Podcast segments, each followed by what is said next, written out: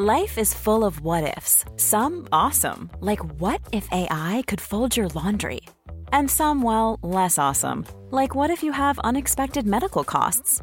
United Healthcare can help get you covered with Health Protector Guard fixed indemnity insurance plans. They supplement your primary plan to help you manage out of pocket costs. No deductibles, no enrollment periods, and especially no more what ifs. Visit uh1.com to find the Health Protector Guard plan for you.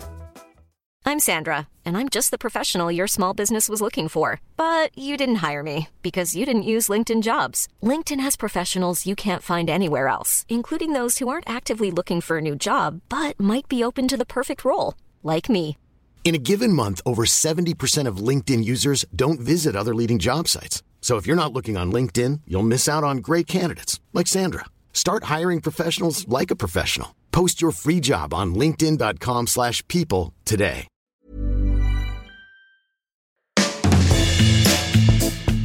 Hey everyone, welcome to the 321st episode of Just Shoot It, a podcast about filmmaking, screenwriting, and directing.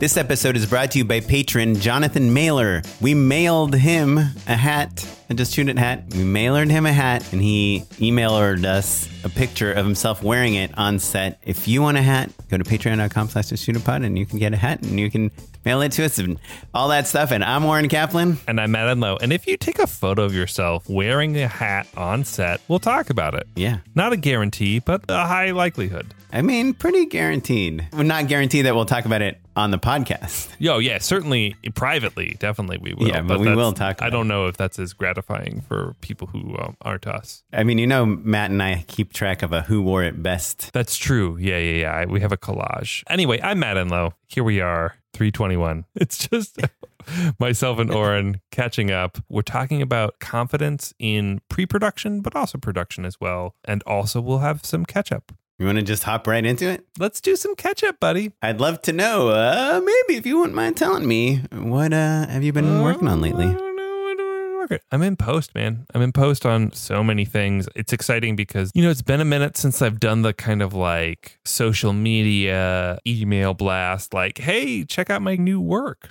And so that's kind of nice that I've got a few things that I'm excited about and proud of uh, coming Wait, but did you do that, or you're gonna do that? I'm going to do that, but I have to wait for the projects to come out first. So here's the question: How many pieces of work do you think you need to do that email blast? That's a really valuable question because the answer is just one thing that you're excited about. But I think you and I both are victims of being like, well, I like this project, but the next one is going to be really awesome. And I've, I'm already neck deep in pre production on it. I'm so excited. So if I just wait until that one comes out, then those updates will be even better. And boy, that. This next job is really going to blow people away ad nauseum, basically, rinse and repeat. I think it's better to just kind of like if it's been a while, go ahead and update people. You know, that said, if you have something that's really, really special and your previous work isn't really indicative of the sort of work that you're trying to do next, then maybe you could sit on it. But I, I certainly am a victim of trying to wait for the perfect project before I update people. And like, there's a lot of stuff that's airing right now that I haven't told anyone about. I literally don't think I did an email blast like since 2006. It's exactly that. I'm like, well, I have these three spots. You'll do a Facebook post or you'll do an Instagram post or things like that, though. Like, Yeah. I think there's a, we're talking about two different types of posts. There's the thing of like behind the scenes, like someone on set, a slate, a shot from a monitor, stuff that's kind of happening in real time, which I think is good. But also sometimes I will bank until the project is out. And Mhm. then the like six great screen grabs plus the spot sort of post of like new work alert. So excited with the team from X, Y, and Z shot by, you know, like the the kind of the big formal post that people like to do.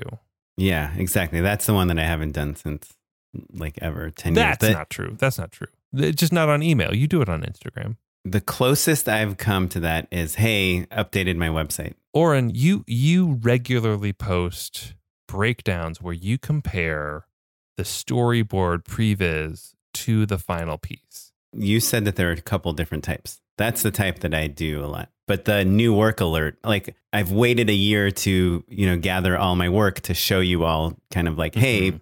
put me back on your radar. I haven't done like the blast of like, hey, here I am as a director, as opposed to Mm. like, Mhm. hey, I did this interesting effect. Check it out. What and, about and the other thing I will post your is like reel, Oren.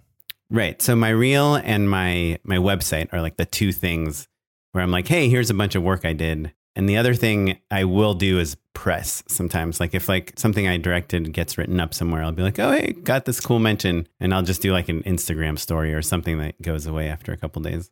I would say we're maybe splitting hairs here, but regardless, um, I'm excited to post the new work that comes out soon. I guess I'm just saying, is that a thing? Because I, I get emails from other people. You know, Tony Franklin, who's been on the podcast a bunch, he's really good at doing that. Like Mhm. doing the mass email. He has his like MailChimp list or whatever, emails producers, emails other directors, creatives, podcast people he knows.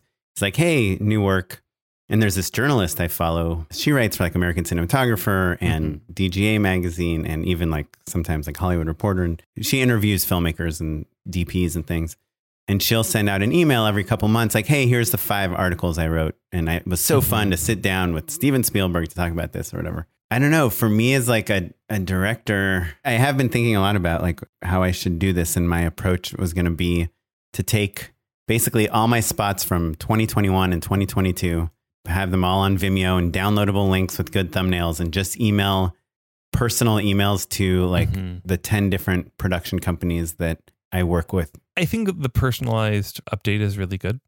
That's much better if you have the time. And if it's a short list, if it's 10 emails, for sure, you're copying and pasting a little bit and stuff. It does make me wonder if there's a generational difference and that as two very young hip directors who are just just north of like maybe a, a divide between people who find it gauche to self promote and not, you know? Younger filmmakers, they're doing it constantly all the time. So there's never a reservoir that's built up where the you know they're letting out the floodgates. It's just constant. You know what I mean? Whether you're a producer or a filmmaker, DP, all that, like there are people just always, always posting. And like, you know, it can be a little annoying to me, but I think that I think you and I both would do better and not being quite so precious with that, basically. What we share and what we don't share. Mhm. It's part of the job. You know what I mean? I love the casual, like, hey, we did this cool thing on set, Mhm. and here it is. Much more so than the more formal, hey, I'd love to show you what I've been working on this past year. But I think that's cool that you're doing that, and I, I should probably do it too. I don't think it's going to be super formal. I think that the more casual it is, the less thirsty it feels. I guess what I'm just saying is that uh, I'm in post on stuff and I'm excited to show people.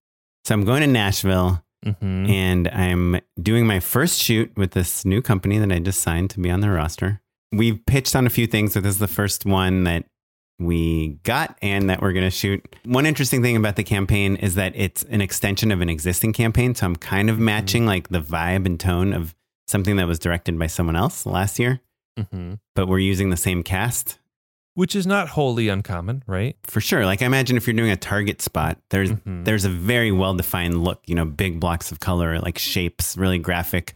I'm sure they have different directors. The agency really likes the casting and also like the color palette that they used, the pacing. So there's a lot of things that I'm taking, but also the other campaign shot in LA, we're shooting in Nashville. There's a different products we're advertising. I'm in this situation where I'm really trying to make this my own. You know, I pitched against other directors, I won the job. I have like my version of this commercial, but also I'm fitting in with this pre existing campaign. So I'm leaning a little bit on the agency to tell me things that they do feel are right for this campaign and things that they don't feel are right for this campaign. And on top of that, I'm working with a 100% new crew, new producer, new DP, new mm-hmm. production designer, all Nashville based. And so when I'm working with them, I'm like, hey, th- these are my ideas. What are your ideas? And I think they have some, are feeling pressure to bring a lot of ideas. So the Nashville crew is trying to, I think, impress me by like bringing a lot of ideas and their things. And then I'm working with this new company who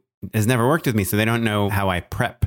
Am I a person that goes into Blender and builds the entire set and does Mhm. storyboards based off that, even though we're already doing storyboards? Yes, but they don't know that. You know, am I a person that's going to like have an hour, two hour long call with the makeup artist and the stylist and all those people about exactly how it should look? Probably not. So, the topic I want to talk about is how important it is as a director and a filmmaker to be confident in the prep part of the job. So, you already know you're going to shoot, but you haven't shot yet.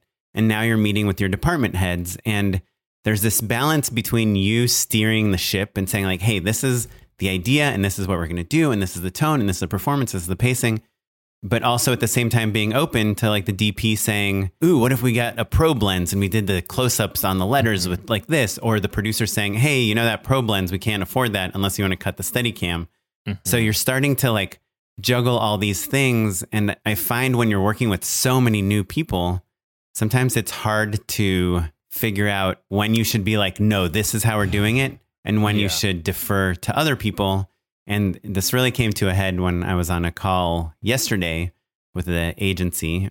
So the agency, you know, for those that are listening, are people that came up with the idea and that chose me to direct it, and they want it to be really good. And we had our production designer on the call too because we were talking about which locations we should shoot Mhm. at, and our production designer was talking a lot about like why he liked one location over the other and what we would bring and all the things we did we would do there.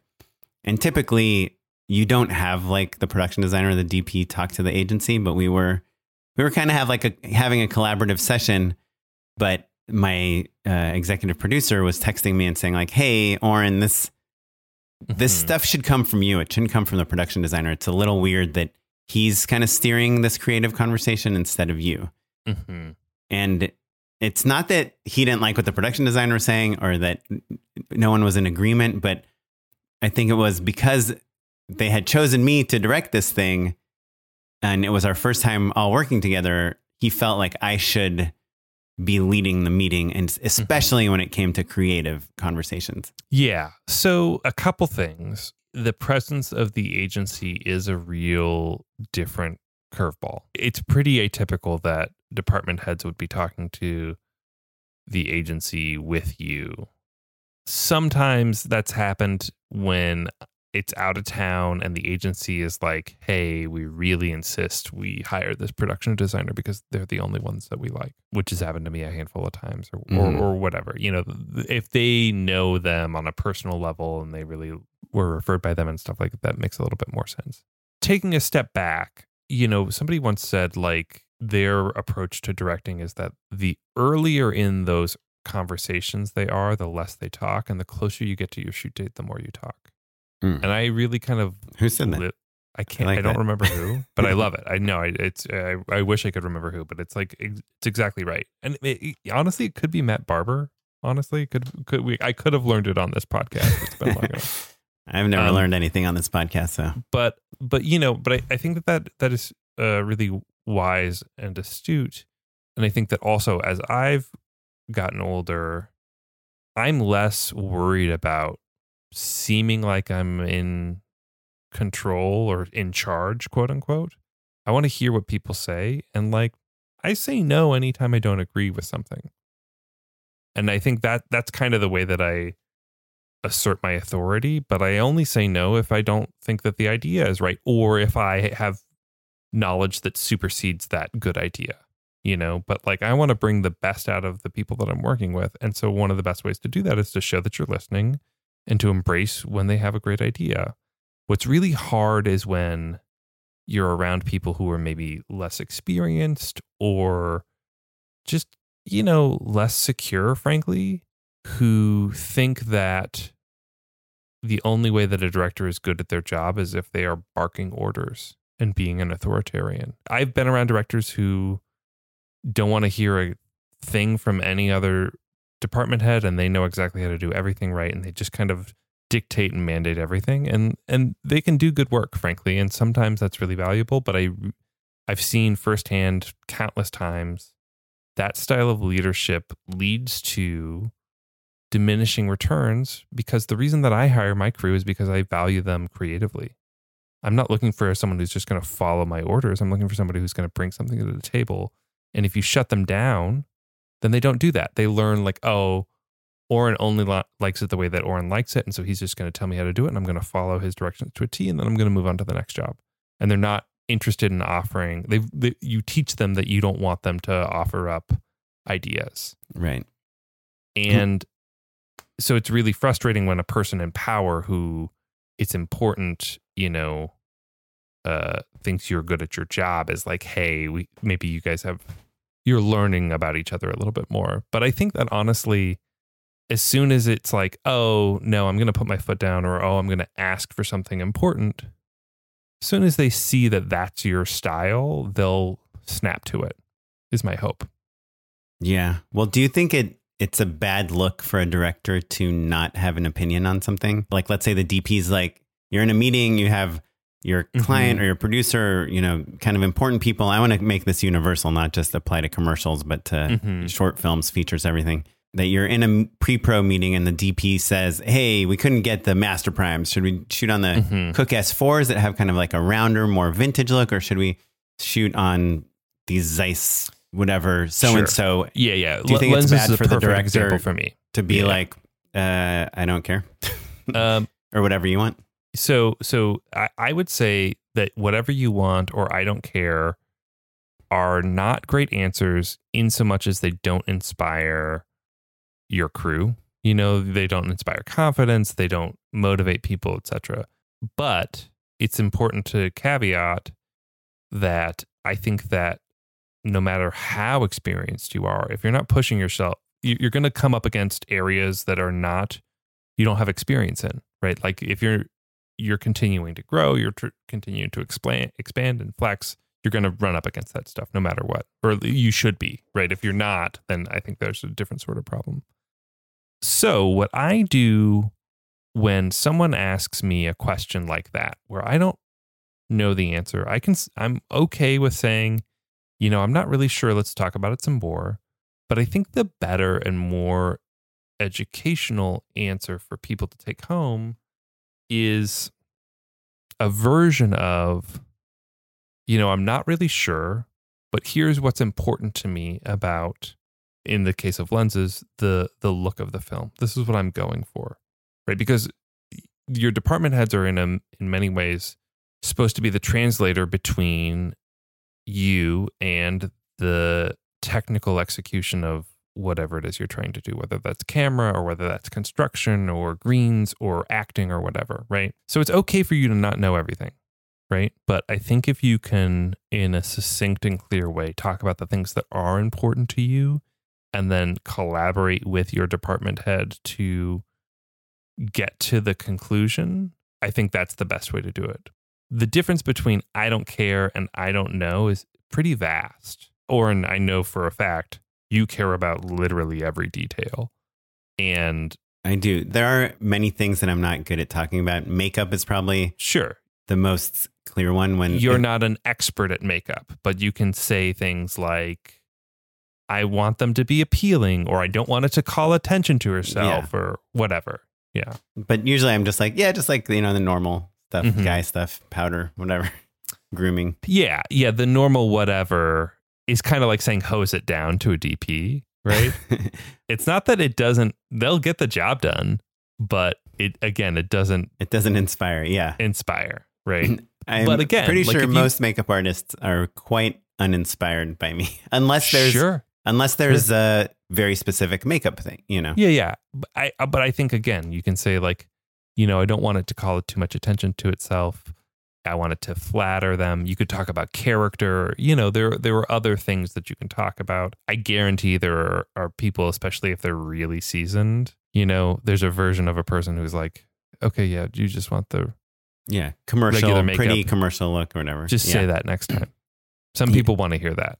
Yeah, You know, some people don't want to talk about the character. They just want to know what they need to do because you know. The costumers are the ones where you're like, I don't know. I was thinking maybe so she's a mom, so maybe she's got like a cardigan and like maybe Mhm. like a tank top or something, like some jeans. And she's like, okay, yeah. So the commercial uniform, you're like, yeah, just okay, just do that thing that you do in every commercial. it's okay to be a little self-deprecating about that if you're aware of it. I will do sometimes the opposite where I'll like throw literally whatever I like terminology I have up my sleeve from like Project Runway from 15 years ago when I watched right. it and I'm just like, like maybe like out a crop top, uh, Yeah. poplin, like a low like a- cut.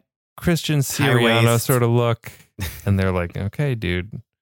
yeah. um, which is equally bad, frankly. Like if if you don't actually know what you're talking about, don't fake it because certainly they can tell. Yeah. My thing with wardrobe, what I've done, I think I've gotten better at talking about it, but I just, I think of famous people and how they Mhm. dress and I try to Sure. use them as references or characters from movies or whatever. And so, and I will just go on Pinterest and look at people, you know, or GQ. Yeah. And it obviously depends on on the spot, but I tried to avoid dressing everyone like I dress myself, Yes, which is a very easy place to fall into as a director. been there. I think the other thing that we're maybe talking about a little bit is prep.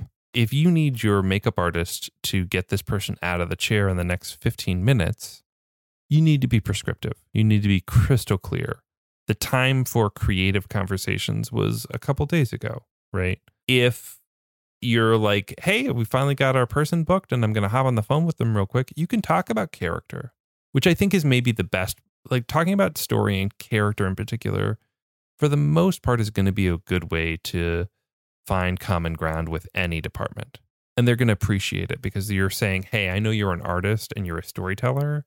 And so we're going to talk about it on these terms because I don't have the vocabulary or expertise that you have. But the closer you get to them being on a deadline, the harder it is for them to kind of put that, you know, creative cap on and explore a little bit or or or frankly to be uh adventurous, right? Because it's a real problem if you're like I'm looking for a free-spirited character and then they do something really elaborate and crazy with makeup that you haven't really approved and then all of a sudden it's a problem and they have to start from scratch and then all of a sudden they're the AD's breathing down their neck because they're 30 minutes behind because this look hadn't been approved or whatever. You do that enough times and all of a sudden you learn like that's not appropriate either. So but if you if you've traded swipes back and forth and like you know, you had the chance or into Google smoky eye and say, yes, that is what I'm looking at, or or, you know, look up the latest, you know, makeup look for a character on Euphoria and say, oh, I like this or that, or I don't like it. If you eh, don't have the time to do that, then you kind of just have to default to like basic standard, you know? The confidence in prep is something I've been thinking a lot about. Obviously, you know, we're talking now about like makeup and wardrobe, which for me personally, those are things that are a little harder for me to talk about. And and I do kind of come right out of the gate and say like, hey, I, I'm not really good at describing this, but this Mhm. is, you know, like you said, like the type of character I'm thinking of. Shot listing, which I feel like is one of the you know top five jobs of the director. Like today, I was talking to our DP, and I was like, you know, I, I want to track him walking over here, and then I was thinking like an overhead shot would be really cool of seeing like all these people doing this Mhm. thing in sync with each other, and he maybe he looks up the camera. Now, as soon as you want to do an overhead wide shot, you know that's like a half hour at least of a setup, right? It, it's probably more than half an hour, honestly. Yeah, half an hour on top of like what just any setup would take. You know, Yes, yes. I think it would look cool, but I'm not like a thousand percent sure. And so I'm starting to be like, well, do you think it's worth it? Like, and I and I feel myself like doubting my own opinion sometimes, Mhm. you know. And then and Mhm. I'm worried again because it's the first time working with this DP. Like, is he like, oh, this guy is unsure of him of himself? You know, Mhm. like how much do you think that stuff matters? Because I want him to be like, oh no, this is awesome, or uh, that's going to take us an hour. I don't know. Maybe we can get uh, accomplish something similar from this other angle. Yeah, the the problem is not I think you know that it'll look cool. You're certain it would look cool. I, I just from what you've described it, it would look very cool. The, that's not the question. The question is really like, is it worth it? Because right. you well, because we, You have the big picture. right? yeah, and this is more specific to commercials because we know when we do a 30 second commercial, there's going to be some stuff we shoot that never makes it into the cut.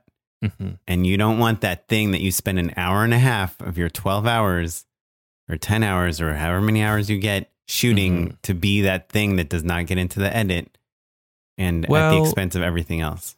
I. What's your schedule like? Is it it's 1.30 in the day?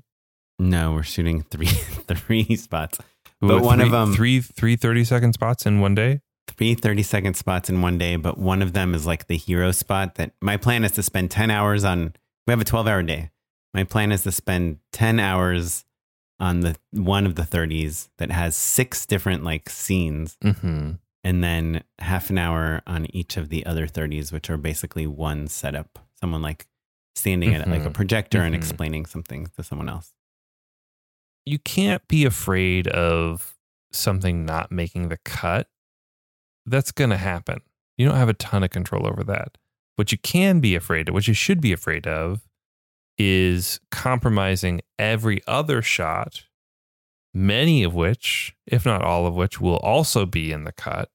hmm And so if it's like you get one awesome shot and then seven kind of shitty ones because you spent all of your time on that one awesome shot, that's a problem, whether it makes the cut or not. Right. And what we're talking about is something that's so different from the rest of the spot that it's going to just take a lot of time to set up. Yeah. And again, just on a side note, what's funny about this shot specifically is that it actually came from my conversation with you, hmm where you said, Hey, I noticed in the campaign before they had a lot of interesting angles, like Super unique angles. angles. So I'm kind of trying to find a What's version unique angle for each scene, which by definition is just time consuming, you know? So what I was going to suggest specific to this problem, and then we can get more universal again, shooting techno the whole day, living on the crane, and then getting that shot becomes easier because it's all in the same world, more or less. You mentioned there's a lot of tracking. There's this, this, and that. Like it, maybe it sounds like a techno shoot to me. Well, I I pitched it as a mostly handheld shoot, and it kind of Mhm. matches the other aesthetic. And I, I I'm actually kind of excited about the handheldness of it all because there's like, Mhm. I mean, it's a stretch, but there's like kind of like a docu feel. It's this guy taking us on a tour through this space. Okay, so then if that's the case, then the the move is get yourself like a cherry picker or something where you just like your camera operator is still operating handheld and you just get them up in the air. Yeah, we might do like the DP had suggested like a Movi on like just a, a Yeah. jib or something, Yeah, like um or even like on a you know menace arm. yeah, Yeah, I think that's right. I guess the specifics here aren't that important as much Mhm. as this idea that I think we we fantasize that the role of the director is like someone that comes in and is like, that's it. We're going to put the camera here. We're going to do this. They're going to walk over here. They're going to do this. They're going to give this performance. You're going to give this genius kernel of an idea to make this scene like uh, 10 times funnier. And then you're going to have the edit worked out in your head and it's going to be this perfect thing. Yeah. But in reality, I think every filmmaker is a little different. Like maybe someone like you, you come in and you're like, this is the game of the comedy and this is and this. And it- okay, you want to shoot on 24 instead of 32 because we see the C stand? That's fine. Like, and maybe Yeah, sure. I come in and I'm like, very much want the move to, I want to feel the, these two things on the side because it'll give a, you know, the, Yeah. it'll make the, the camera move, Move the feel camera better. or move Yeah the C stand. Yeah, yeah. but then I'm not as specific about like, okay, so the like the continuity or something. Like his name tag's on the wrong side. Who cares? Like, let's just shoot it. I'd rather get get this thing right. So I think maybe something that you're saying is like the longer you do this, the less worried you are about about looking confident. That's a little bit of it. I don't want to come off as though I don't. I always feel pretty confident that what I'm aiming for is what I like. I I feel like I have that level of experience where I feel pretty good about these decisions almost always. Sometimes I'll be like, eh, is this the right move or not? But like, but it, it doesn't shake me as much as like I I truly hate it when someone doesn't think I know what I'm doing because I'm not barking orders because because I feel like confident in listening. Listening is confidence, you know, mm-hmm. because you're still making the decisions. But I, tr- it really does get under my skin when someone is like, "Well, boy, this guy can't make his mind up," and it's like, "No, I know exactly what what I want, but there's potentially a better answer on the table, and I'm going to listen to people and and then make my mind up."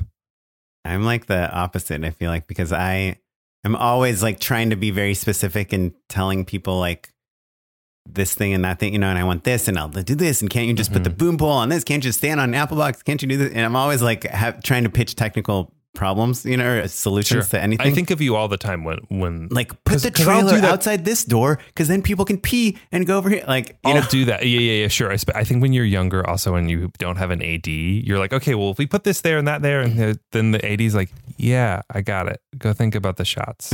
right. But in reality, I'm like, you know, living in that Dunning Kruger effect uh, Mhm. thing, you know, where like when I was first started out as a filmmaker, I was just so confident, you know, and I'd and I'd be like, oh, and then we're gonna dolly in here, we're gonna do this, and we're gonna do that, because I was trying to make like Tarantino films or whatever, you know. I was, Mhm.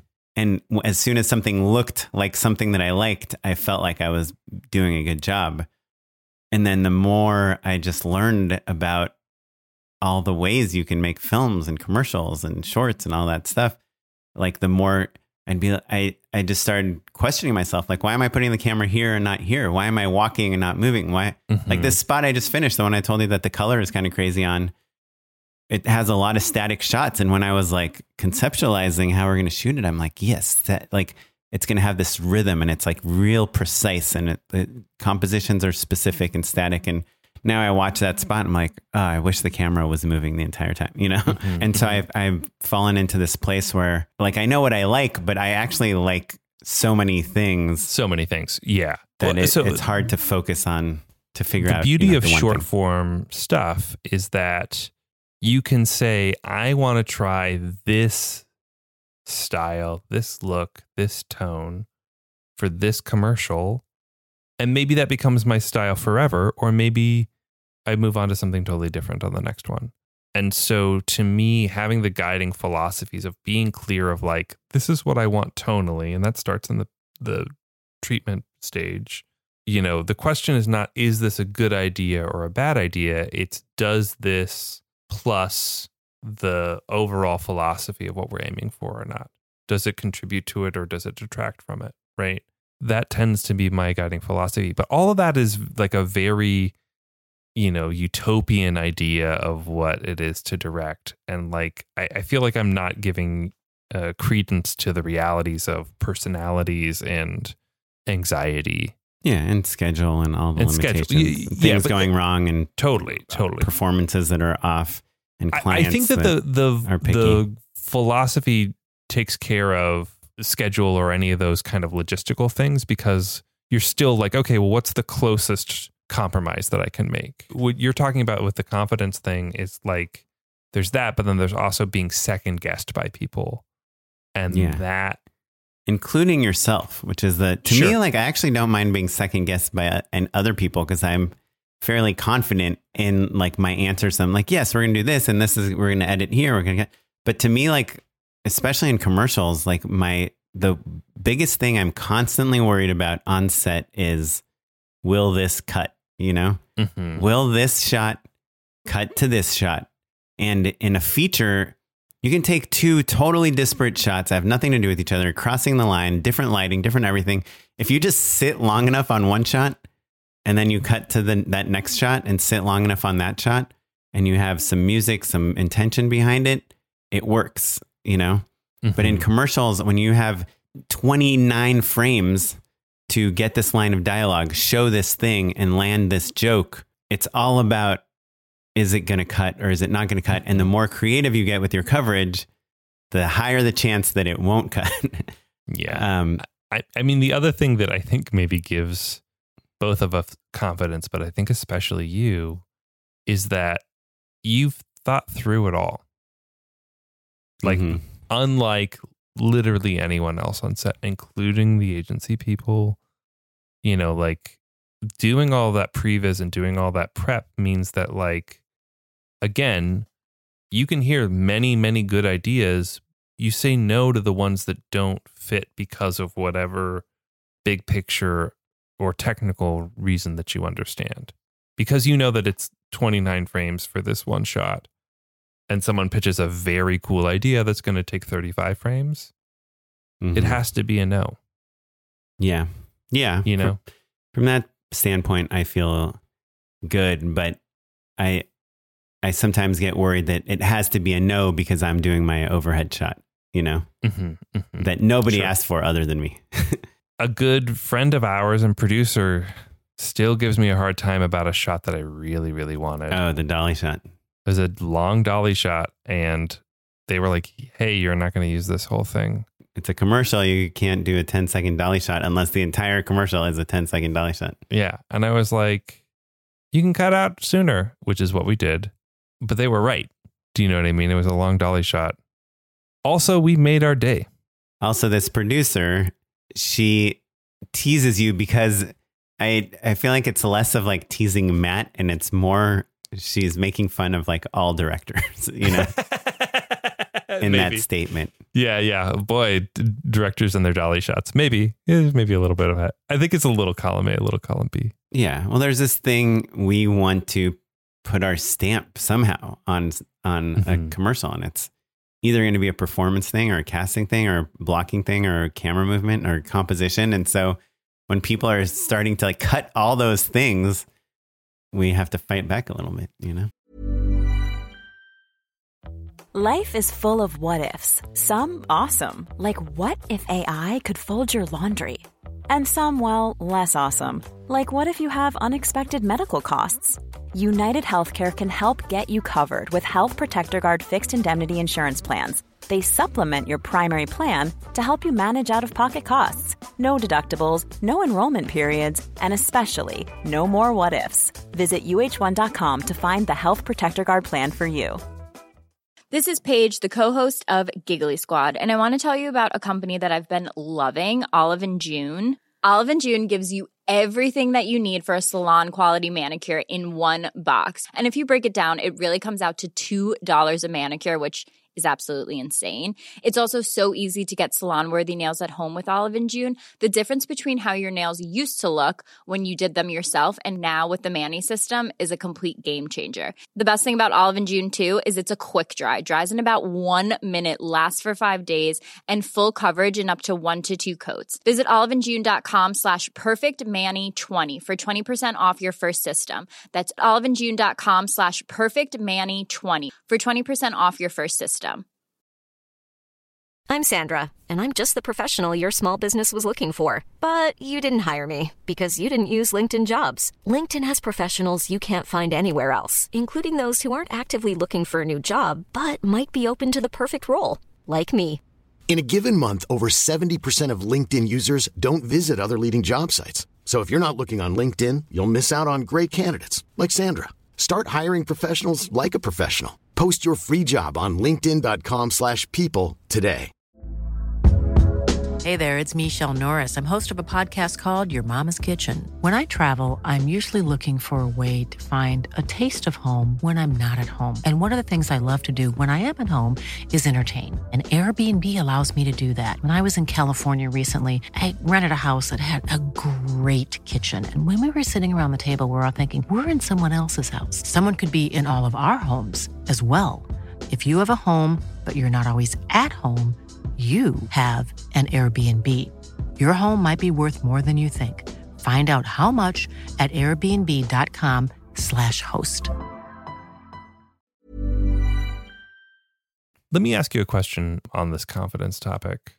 Have you ever been around a person who is so confident in their own opinions about your work that it makes you and they're in perhaps like an authority position. Maybe we're talking about creative directors or an ep or a, some sort of producer basically. Or a screenwriter you know.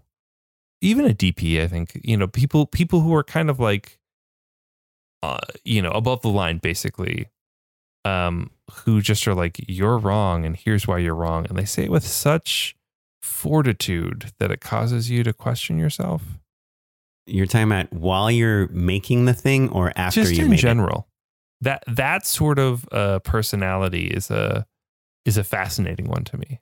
I mean, I feel like I know people like that, but I can't think of anyone. i'm around people like that sometimes and it will take me like that grade school thing of like getting insulted on the playground and then you know laying a, in bed at night you you're like you're the duty head why Right. didn't I say that?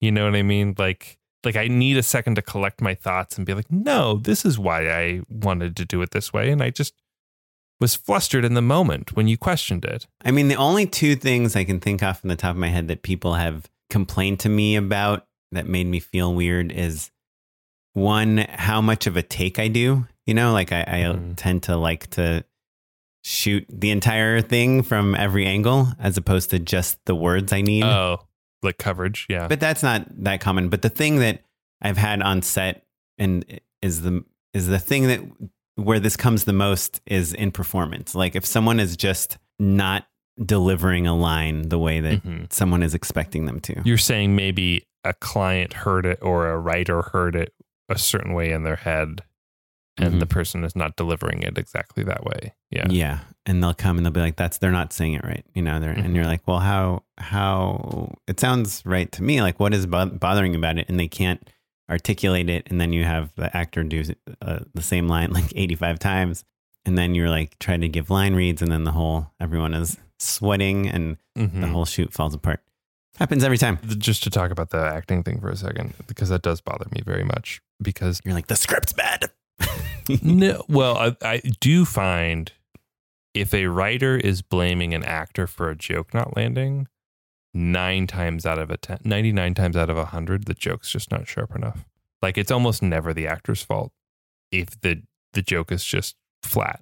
You know, Yeah. Or sometimes it's like a visual joke and it just, you just don't have the resources to pull it off on screen, you know? Yeah, yeah, definitely. If a joke is, or just any sort of beat, whether it's emotional or supposed to be funny or surprising or whatever, if it's contingent exclusively on a very precise line reading, then I don't think it's strong enough, frankly, because.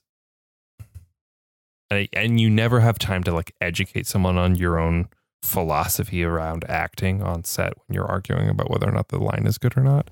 But to me, a good actor, quote unquote, is a person who can bring an authentic emotional read to whatever line it is we're talking about in whatever tone the piece is in. So if it's a heightened piece and you're doing something totally naturalistic, that's a thing you have to talk about. But if you're doing a heightened thing in a heightened piece and it's authentic and to that performer and it's not landing, that's probably the joke's fault. It's probably the writer's fault. That's a conversation that you certainly you can't have on the day in the in the heat of the moment. Do you see what I'm saying or no? Yeah. When I'm worried, you know, obviously I'm constantly worried about every single thing, but when I'm worried about a line or a joke not landing, I try to come prepared with like an alt, you know? Mhm. Mhm. This is a tactical move, actually, because I think that's exactly right. And if I know, like, if we are in a commercial situation, I won't cut and then I'll treat it like improv. I'll be like, try this out and then throw the alt at them Mhm. before I've cut so that it kind of keeps them at bay, the video village at bay before they can run over and be like, they're doing my line wrong, you know? I also sometimes you can like throw them that alt and then try to get them to do the original line the way they Mhm. did the alt, just because Mhm. you just give them a line that's super on the nose, you know, or something that it just helps them understand the joke better or something. Yeah. And I'm not above giving someone a line reading. I just am like reading it the way you want it read most of the time doesn't fix the problem. It's not funnier. It's just the way you heard it in your head. It's all in the casting. That's why the Mhm. auditions are so, so, so important. And that's why when you are fighting with someone that wants to cast someone that like looks right but is not doing the performance the best, you need to push back. I did just have this realization about this confidence thing that I'm talking about and how important it is to be confident in prep is I think for me personally on set, I I'm very confident. Like I know Yeah. what the plan is and how we're going to accomplish it and what to move and what looks good and what doesn't look good and how to talk to the actors and how to talk to the clients and all that stuff. But I guess most of my hesitation, my n- eh, nervousness and and anxiety does come in prep because when you're on set, you've already made the plan and this is what you're going to do. And it's Mhm. more or less signed off on. And you know the plan better than anyone. Yeah. But in prep, it's when you can still change everything. Mhm. You could change the dialogue, you could change the casting, you could change the location, you could change the camera or the coverage or the wardrobe. And so it's having all those options that I think maybe is what it's hard to be confident about and potentially like the most important thing that we keep coming back to is being confident in knowing that there are a lot of options and knowing that you'll have to choose an option. And maybe it's not the the best one or the funniest one or the most original one but it's the one you chose. So it's the one you're going to do. And and then just by making that choice you'll have the confidence once you're you're actually on set to shoot the choice you made. Right. So confidence it's good for being on set don't worry Mhm. about it and prep that's my conclusion it's funny that you wanted to talk to me about this because I feel like you're one of the more confident directors I know.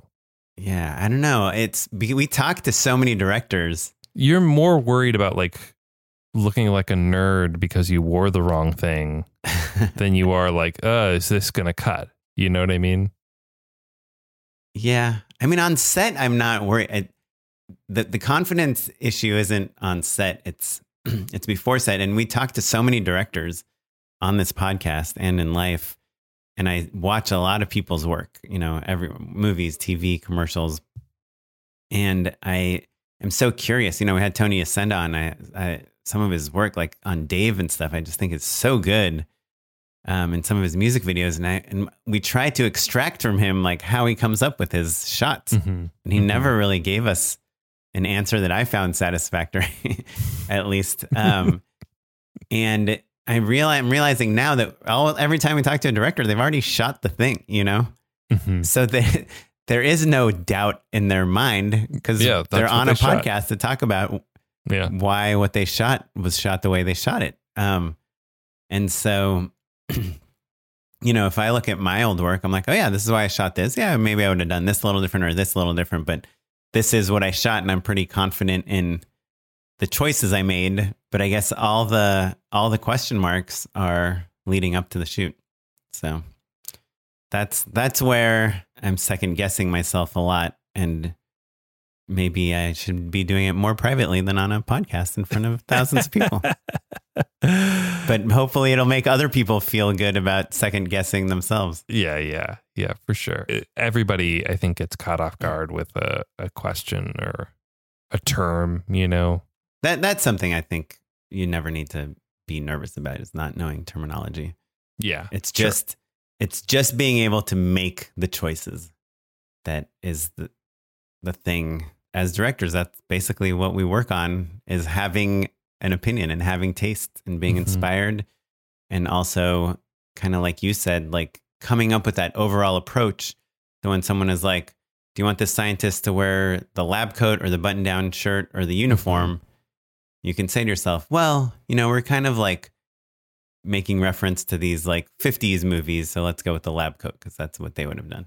The final thing of like the overall approach is that sometimes other stakeholders will let their personal taste kind of seep into the project.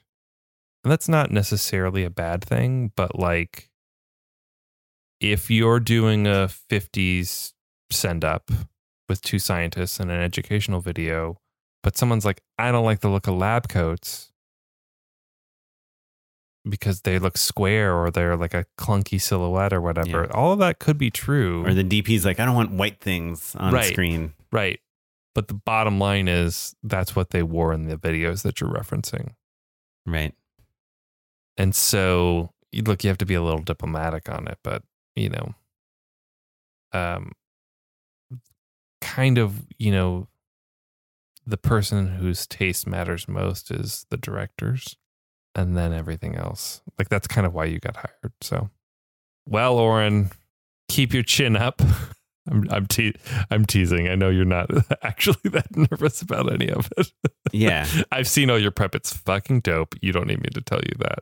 But it is a good thing, I think, for, for listeners to to think about and talk through and yeah process a little bit. and if you're ever not sure about a choice you're making just realize n- no one's ever sure just make a choice anyhow do you have anything to endorse yeah, let's jump into unpaid endorsements. Unpaid endorsements. So the first thing is something I just got on Amazon. I did the thing where I got uh, advertised this on Instagram, and then I was like, I bet there's a cheaper version on Amazon, and I was right. I got myself a headphones hook. So it clamps onto my desk, just kind of like the same way, you know, like our mic stands or like a desk lamp clamps on. Looks like a little vice grip, but then it folds out and has like a little hook on it, which is designed specifically for the size of my headphones, which is friggin' great. But I always wear like studio headphones and I'm on Zoom all the friggin' time. So I use headphones nonstop and they're always just kind of like clanking around on my desk. There's never a good place for them. They're on top of the Zoom mixer half the time. It's just like a nice little organizational thing to have the, the a place for them now. That's trying to be a more organized person and the part of the trick is like having a good place to put the stuff that you have. Yeah, no, that's a really good one. My second one is an article that I will admit I have not read, but I have read via proxy because my wife is obsessed with it. It's a Vanity Fair article called How Grey's Anatomy writer Elizabeth Finch Used Lies to Create Must See TV. And it is a long form article about how this woman was leading multiple lives, lying about herself to become a very established network television writer. And it is crazy balls bananas. So she wrote on Grey's Anatomy and lied about having had cancer. She was pretty obnoxious and like long winded and would like take over control of the room and tell all these stories. And everyone was kind of like, well, we're going to just kind of suffer through this because this poor woman is dying and these could be her last words. Uh, but it turns out she was just a big old liar and also was in a relationship and had told that person a totally different story about her life, neither of which were true. But it's pretty crazy and also like talks about how you know you'd think that they she was like a mastermind who would keep these worlds separate and stuff but like she just like let them mingle like was sloppy about lies all the time she'd be like oh i'm i'm sorry i can't come into work i have chemo and then like have facebook posts on the same day where she's like somewhere else she's like on vacation like a really truly sloppy lie it's this is not a catch me if you can sort of situation but with really crazy big lies the story is in Vanity Fair. You can check it out. Scene Stealer: The True Lies of Elizabeth Finch. Kaplan, what you got? I got two bad ones. Ooh. And one is I got one of these new Mac Studios. Hmm. I got the base the base model, except with like the extra RAM, 64 gigs of RAM, and the bigger hard drive. As listeners know, I'm a big believer in getting a big hard drive on your computer. Mhm. and it's pretty cool. Uh, I told you this already, but the one thing I will tell listeners that's amazing about it is that it is silent. It's this computer, you put it on your desk, and it makes no noise. I have an iMac that makes 10 times as much noise as this computer. So it's kind of nice to have a super powerful computer that doesn't make any noise. And if you are a user of the Adobe products, Premiere, After Effects, all those things, they just updated them all to use uh, the Apple Silicon, like the M1 chips, uh, the M1 Max, the M1 Pro, the M1 Ultra. I think everyone will start noticing some really impressive performance improvements if they get uh, some of these new Apple chips. Very exciting. So my other thing is if you want a bunch of COVID tests and you don't want to pay 20 bucks per box, if you have any health insurance, there's a really good chance that they're covered. You can just go to like CVS and I have two kids and a wife and we get four boxes per person. So that's eight tests. So between the four of us for free, we can get, you know, 32 tests. From USPS, I think you can get eight free tests right now.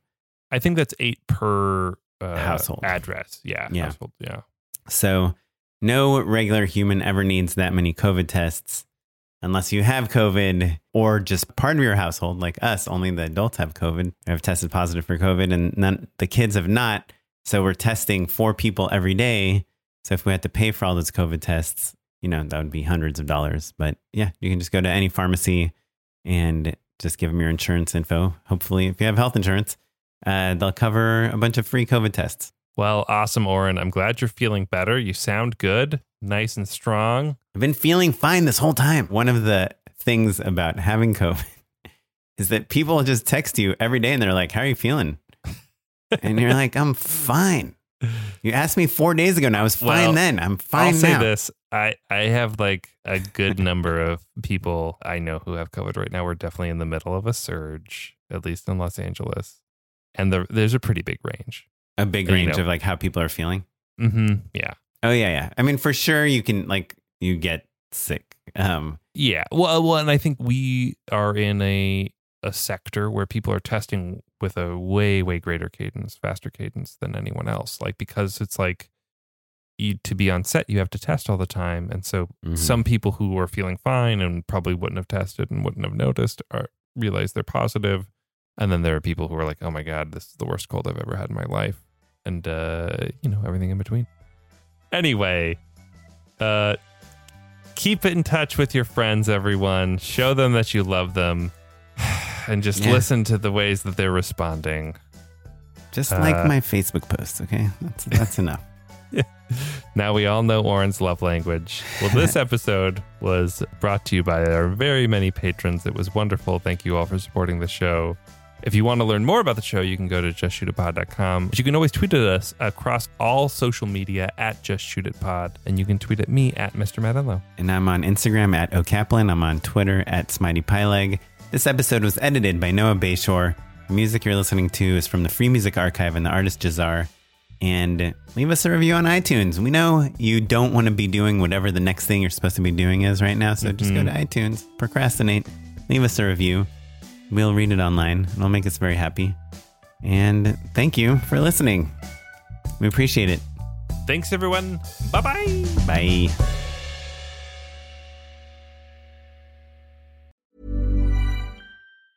Planning for your next trip? Elevate your travel style with Quince. Quince has all the jet setting essentials you'll want for your next getaway, like European linen, premium luggage options, buttery soft Italian leather bags, and so much more. And is all priced at 50 to 80% less than similar brands. Plus, Quince only works with factories that use safe and ethical manufacturing practices. Pack your bags with high-quality essentials you'll be wearing for vacations to come with Quince. Go to quince.com slash pack for free shipping and 365-day returns. Hey, it's Paige DeSorbo from Giggly Squad. High quality fashion without the price tag. Say hello to Quince. I'm snagging high-end essentials like cozy cashmere sweaters, sleek leather jackets, fine jewelry, and so much more. With Quince being 50 to 80% less than similar brands. And they partner with factories that prioritize safe, ethical, and responsible manufacturing. I love that. Luxury quality within reach. Go to quince.com slash style to get free shipping and 365 day returns on your next order. Quince.com slash style.